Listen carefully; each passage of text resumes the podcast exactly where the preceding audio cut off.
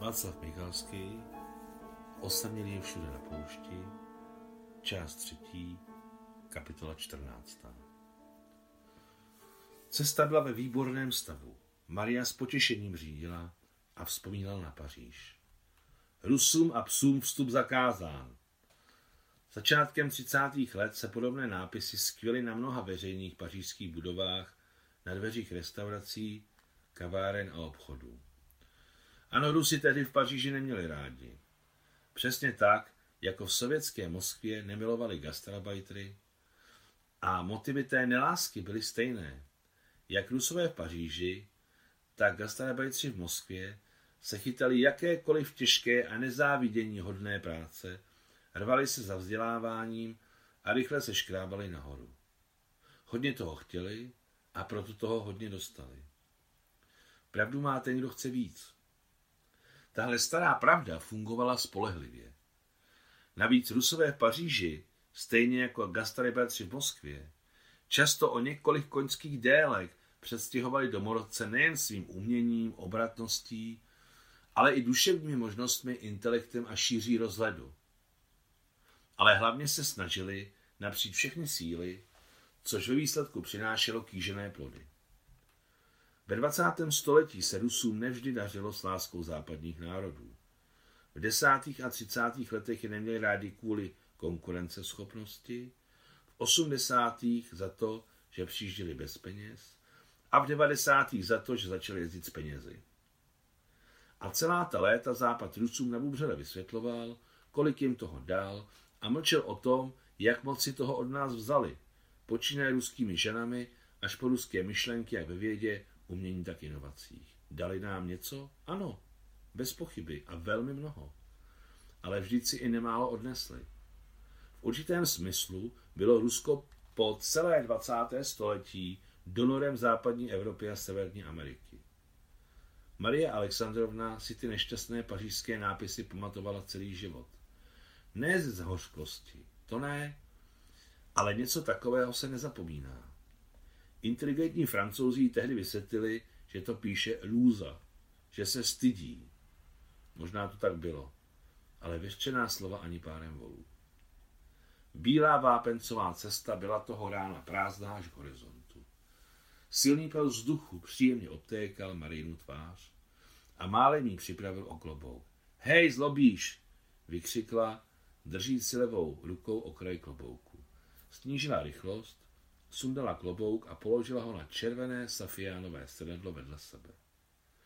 Teď mohla zase přidat plyn. Již dávno si chtěla ke klobouku přišít tkanici pod bradu, aby se pojistila proti nárazovému větru, ale vždycky zapomněla. Ale tenhle široký hedvábný klobouk s béžovým lemem, och, jak ho má ráda, to je památný klobouk. Kdysi na soutěži klobouků v Paříži vyhrál Grand Prix. Vymyslela ho a vlastníma rukama udělala Marína Chráněnka, fakticky odchovanka Ulia Žukovová. I když Marie Alexandrovně táhlo teprve na 29, zažila toho už tolik, že si někdy připadala jako stařena, kterou už ničím nepřekvapí a které nemohou ukázat nic nového. Každý člověk má ve svém životě vztahy s určitými lidmi, které nikdy nevymizí z paměti a jsou v ní uloženy odděleně jako ostrůvky na velké řece, malé a tajemné. Například s Uliou spala Maria měsíc a půl na jednom kavalci, na směny. V továrně Renault stály u pasu v různých směnách a postel byla jedna pro dvě. Zelený železný vojenský kavalec s hrubou kovovou sítí, která se vtlačovala do matrace a rvala ji na kousky. Chudoba byla taková, že ruští dělníci a dělnice si nezřídka nepronajímali byt ani místnost, ale místo na posteli. Tak to měli i s Uljou. Maria dokončila matematickou fakultu Univerzity Karlovy za tři roky a později, na podzim roku 1926, přijela dobít Paříž. V její ošuntělé cestovní tašce s Haraburdím byl nejtěžším kouskem 2000 eh, stránkový rukopis staršího bratra Evgenie, který padl v námořní bitvě s Němci 5. listopadu 1914. Rukopis historie ruské námořní flotily. Vozila ho sebou již od těch dob, co s ní v rukách zůstala v pološíleném davu na molu severní zátoky v Sebastopolu. Měla i několik doporučujících dopisů k ruským pařížanům, ale žádný nezafungoval. Někdo nebyl, kde měl být, někdo byl sám vyřazen ze hry a někdo ležel v nemocnici. Jeden z nich, ten nejvlivnější, odjel do Ameriky. Dobří lidé jí poradili zajít do ruského kostela na Růdarů. Ve dvoře tam prý mohou být inzeráty na práci pro Rusy. Inzerátů tam bylo hodně. Maria si vybrala ten největší, inzerát továrny Renault, který byl mimochodem napsaný jak francouzsky, tak rusky. Zapamatovala si adresu a vešla do kostela zapálit svíčku za klidné otcovo spoučinutí a zdraví mámy a Sašenky. Po dvoudenním putování po Paříži, nocování v nejlevnějších nádražních nájemních pokojících, jí zůstaly nějaké úplně malinké penízky a to jí na svíčky a ještě na tři, čtyři dny polohladového života stačilo. Ve zlatavém proměnlivém šerosvitu chrámu, prosáklého vůněmi žhavého vosku, kadidla, ohořelých knotů svíček, vůněmi z oblečení a dechu příchozích, zapalujíc a stavíc svíčky, narazila Maria na Úliu. Jakmile vyšli z kostela, seznámili se. Pak se často smáli tomu, že je osud svedl v chrámové předsíni. Ulia byla o hlavu vyšší než Maria a odlišovala se silnou tělesnou stavbou. Vy mluvíte po jejich? Zeptala se neznělým nachlazeným hlasem. Balí se do polovojenské soukené maskáčové bundy barvy kaky. Poprchávalo. Po kostelním teple a uklidnění se na ulici zdálo nezvykle lezavo a nevlídně. Mluvím, usmála se na ní přívětivě Maria. To se máte, a já ani měl, tak utahuju matky. Kde? Ale u Renota. Je nás tam mraky. Také tam jdu, řekla Maria. To znamená, že jsme spolucestující. Po cestě na severní předměstí Paříže Biancourt si povídali a něco o se o sobě dozvěděli. Přijela jsem z Moskvy, vyprávěla Ulia. Brzy to budoucí měsíce. Byla jsem u podnikatelů jako chůva. Byla jsem u nich i v Moskvě. Teďka s mamkou a i bratříčkové moji v 21. umřeli na vesnici Hlady. Já jsem zůstala naživu. Už ve 20. si mě k sobě do Moskvy vzala maminčina sestra, tetka Kateřina, taky jako chůvu. Sama byla švadlená, pracovala rukama. A všechno mě naučila. Obšívat, vyšívat, plést a dokonce stříhat.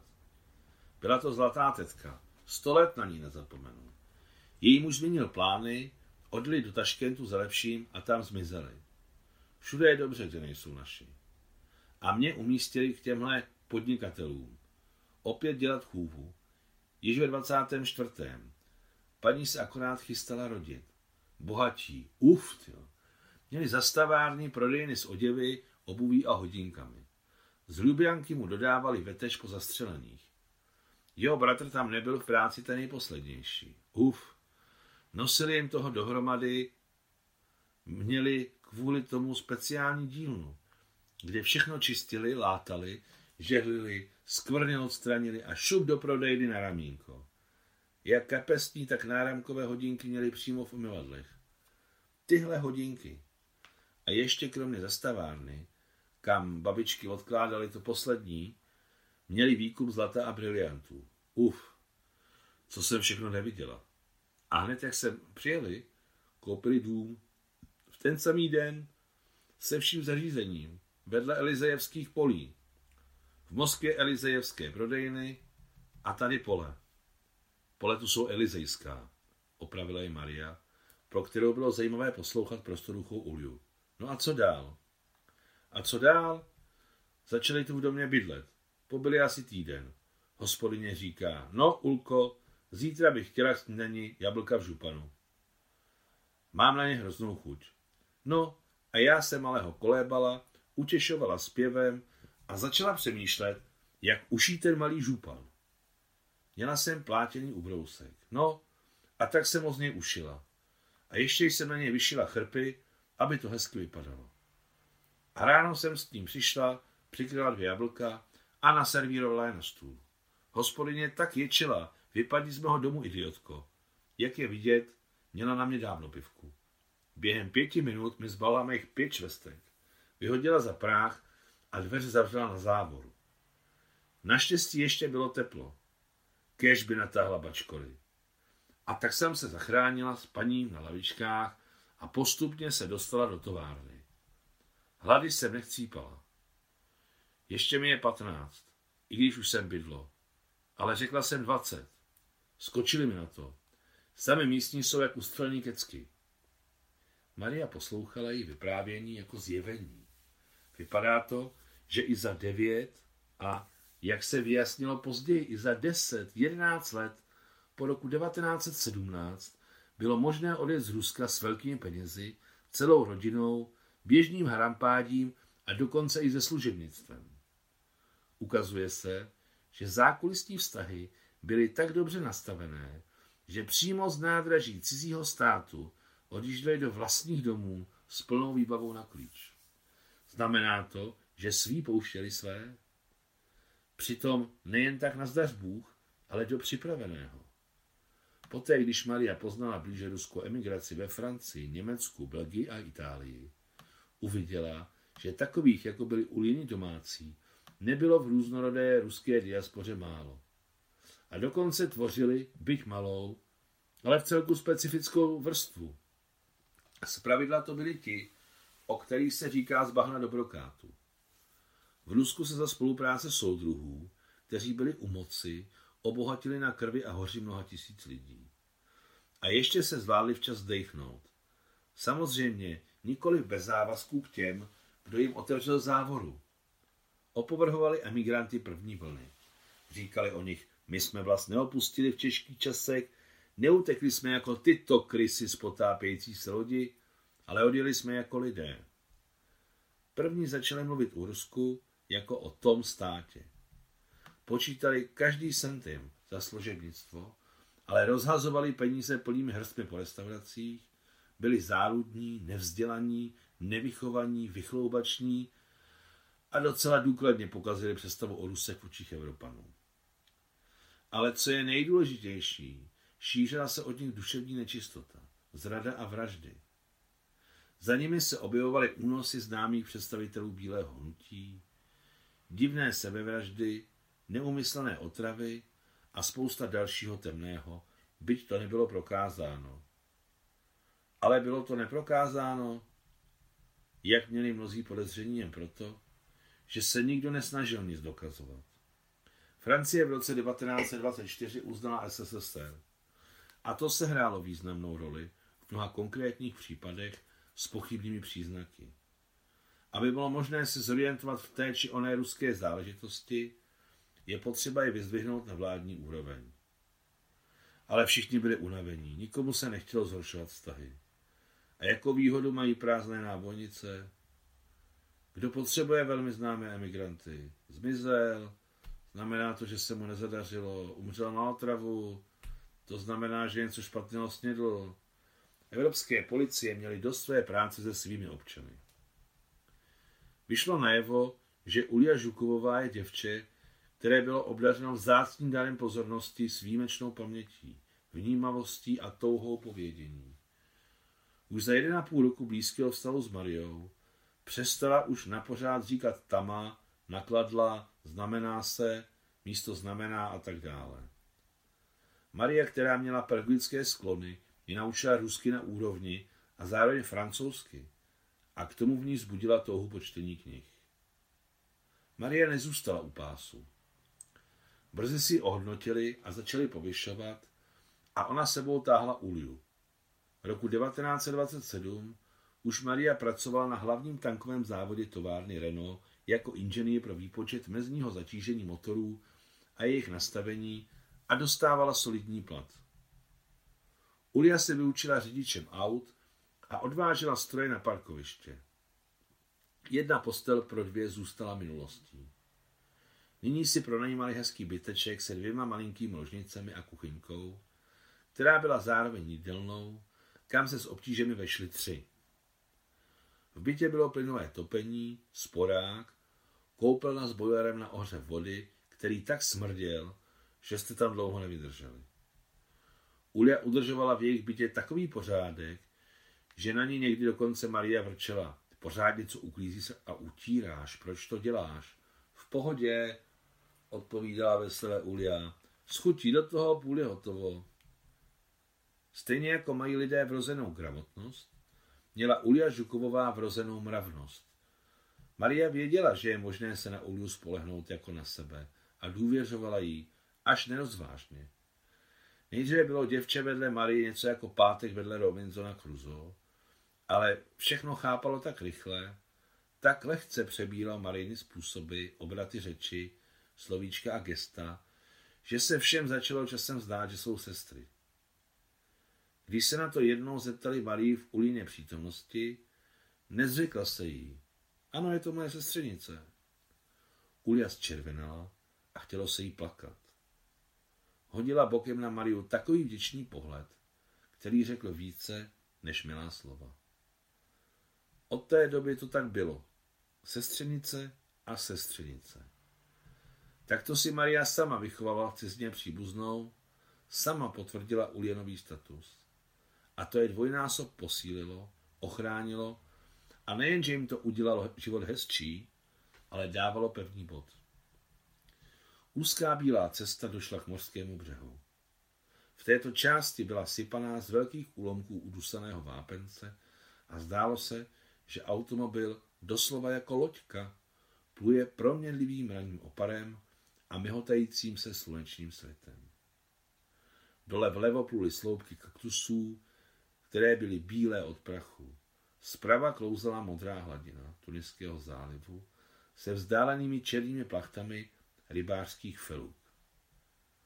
Takových divných věcí je na světě, přemýšlela Maria. No, a když si tu zarecituješ, bělá se plachta osamělá, když se černá? Oni to nepochopí. Nebo například pro nás Rusy kis, kis, kis znamená pod kočko a pro Němce to znamená jdi pryč. Jedová vůně chaluch příjemně dráždila a obesovala duši. Dávala jistotu jak v dnešním, tak včerejším i v nekončícím dnu jejího života. Radostného a energického, který nepotřebovala jen ona sama, ale i druzí lidé a dali Bůh i Rusko. To je moc dobře, že jsem jela do Tuniska, přemítala Maria. Tady je takový klid a vypadá to, že je tu šance vydělat slušné peníze. Julius Cezar měl stokrát pravdu. Je lepší být prvním na vsi, než druhým ve městě.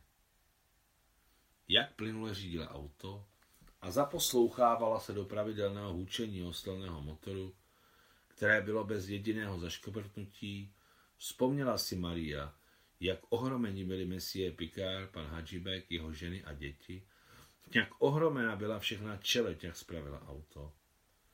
Kdyby věděli, jaká to je pro ní hloupost, pro ní, která umí posluchu poznat nejen značku běžících auta, drezní nebo tanků, ale také i stát, kde je vyrobili, rok výroby, složení motoru, a to minimálně v deseti parametrech. V tankové továrně Renault ji říkali netopír. Cenili si ji. Nehledě na to, že byla emigrantka, dali ji na inženýrskou pozici. A jak bylo otřeseno vedení závodu, když Marie jednou krásného dne dala výpověď na vlastní žádost. Pozvali k sobě dokonce hlavní inženýr, šedovlasý vyhublý srb. Kromě jiného velmi významný aplikovaný matematik. Nevím, kde je váš nadřízený, ale pokud vás například neuspokoje výplata, mohu ji zdvojnásobit. Znám vaše výpočty a klobou dolů zdvojnásobit? Ne, řekla Maria. Strojnásobit? Podíval se na ní s velikým zájmem na hlavní inženýr. Víc není v mé moci a ani v moci ředitele. Pak je třeba vás jmenovat vedoucím zkušebního poligonu, ale to je spojeno to je spojeno s tím, že nemám francouzské občanství a mnohým dalším. Přišla mu na pomoc Maria. Všechno chápu, moc děkuji. Ale sám jste teď potvrdil, že tady v továrně jsem jako cizinka dosáhla stropu a jestli je budou platit dvojnásob nebo trojnásob, to není podstatné. Jste velmi štědrý člověk. Vaše matematické práce znám ještě z Karlovy univerzity. Opravdu se jimi zabývají? Ožil polichoceně Marien spolubesedník. Jeho malé modré oči se nadšeně zablízkly a vrázky na vyzáblém obličeji jakoby zmizely. Ano, zabývají. Dokonce jsem proti vám psala ročníkovou práci. Proti mně? Inženýr připovstal zrušením. Ano, váš šestý teorem jsem zpočátku vyvrátila. Nenechala kámen na kameni a dostala výbornou. A potom o vánočních prázdninách jsem najednou začala procházet své důkazy a našla v nich chyby. Takovou malinkou, malinkatou, ale velmi zákeřnou viditelnou chybičku. Šla jsem k profesorovi a požádala ho, aby mi zrušil zápočet. No, a co, zrušil vám ho? Zeptal se hlavní inženýr s opravdou úzkostí v hlase. Ne. Dobře udělal, taky bych vám ho nezrušil. Já bych vám známku za smělost a odvahu ještě zlepšil. I tak už byla dost vysoká, zasmála se Maria. A žádná smělost a odvaha v tom nebyla. Prostě jsem v jedné úrovni ztratila nulu. Umíte si to představit? Ještě abych si to neuměl představit. Sám jsem tu prašivou nulu ztratil dvakrát. A dvakrát byly všechny důkazy k ničemu. Kam přecházíte? Doufám, že ne k naší konkurenci. Zeptal se po pauze nezněle a téměř výhružně a jeho, laskav, jeho laskavě slesknoucí oči doslova zledovatěly. Co si to myslíte, Messie? Rozesmála se upřímně Maria. Odcházím pracovat do ruského modního domu Tao. Určitě jste o něm slyšel. Poznámka pod čarou. Tao, Trubecká a Něnková, Obolenská. Tento dům ruské módy založili naši aristokraté v Paříži roku 1921. Tři dámy z rodin významných v Rusku byly na tomto pro ně novém poli velmi úspěšné a dům Tao se stal známým po celé Francii. V polovině 20. let už bylo zaměstnáno tisíce ruských žen výrobou svrchních oděvů, spodního prádla, výšivek, klobouků, brigadírek a bižutérie ruční výroby. Kladnou roli v tom hrála ORT, Společnost pro zapojení židů do řemeslných a zemědělských prací, založená roku 1880 v Rusku a obnovená roku 1920 v Paříži. Proč židů a proč v Paříži? Protože ne všichni židé přijali ustanovení sovětské vlády v Rusku jako své osobní vítězství. Mnozí židé nejen bohatí, ale i méně bohatí, nebohatí a dokonce i chudí emigrovali v souvislosti s tím, že nebyli přívrženci útočných snah přátel komisařů s jejich úsilím o světovou revoluci. V Evropě byl jakýkoliv příchozí z Ruska Rus. V ORT se židovští emigranti a ruští emigranti nějak nerozdělovali. Dobře nastavená struktura ORT mnohým pomohla postavit se na nohy. A co se týče módního biznesu, o kterém eh, byla řeč, tak eh, do té doby, než se tím začali zabývat Rusové, byly manekínky něco jako nepohyblivé modelky, na které budoucí oblečení navěsili, nastrčili a přišpendlili, ale u Rusů ožili.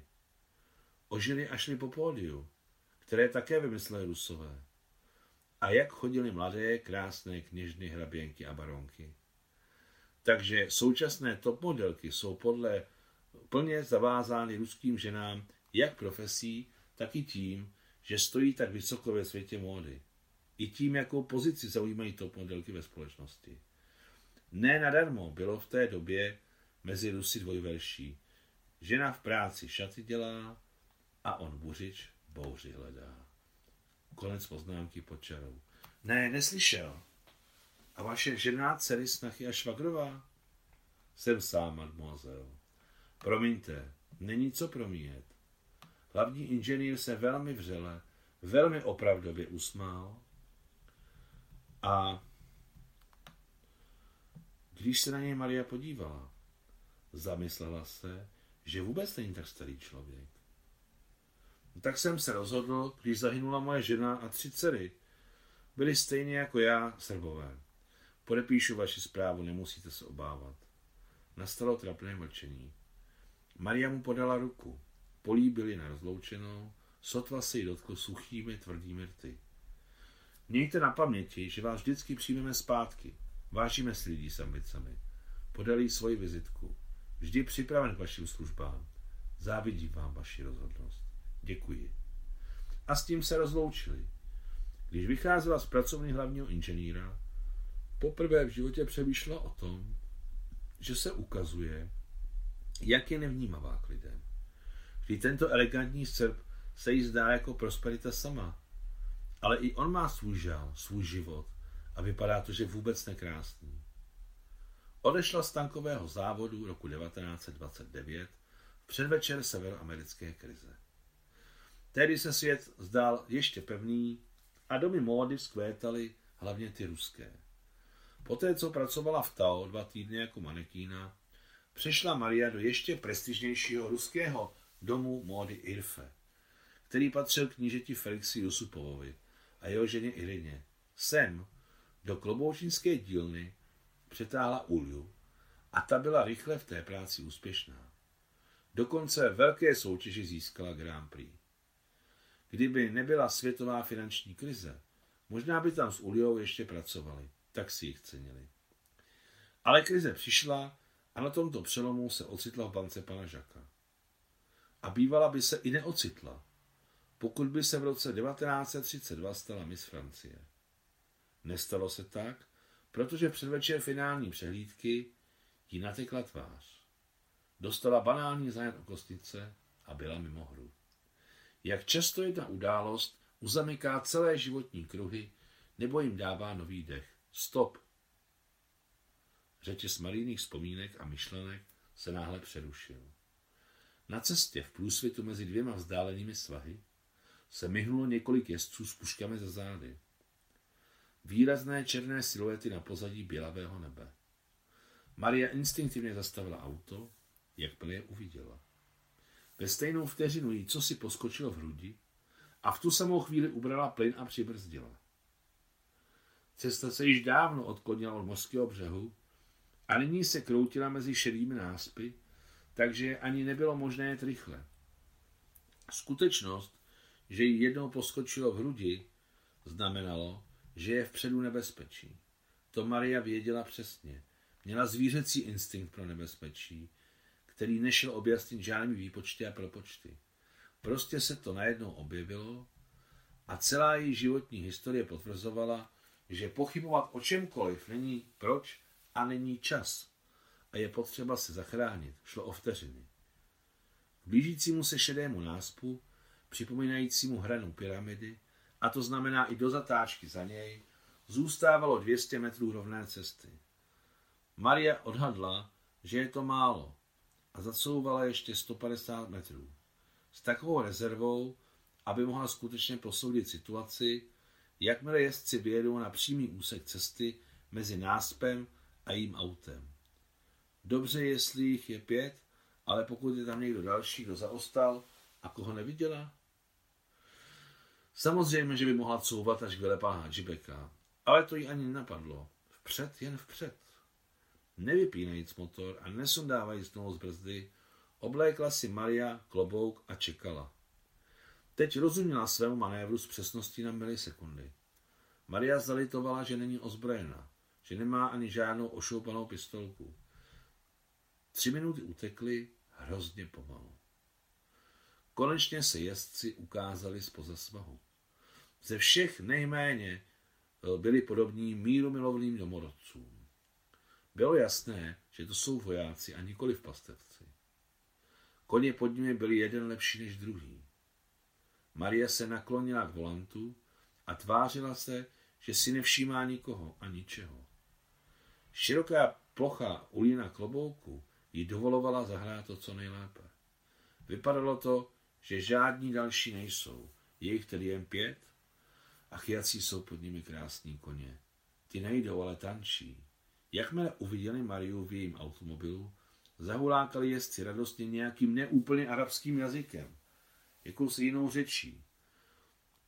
Dolétající věty se nerozlepovaly na slova jako karamelky, které se slepily v, k- v krabičce, se kterou ji máma poslala na procházku do městského sadu v Nikolévu. Maria se vylekala. Znamená to, že nebudu rozumět, co chtějí? To situaci komplikovalo, ale neznámí přijeli blíže a Maria najednou začala rozumět každému jejich slovu. Vypadá na velké zvíře. Náš pán chtěl k sobě do harému přesně takovou. A třeba je prodáme beduinům. V tu chvíli Maria pochopila, že mluví jazykem Tuaregů.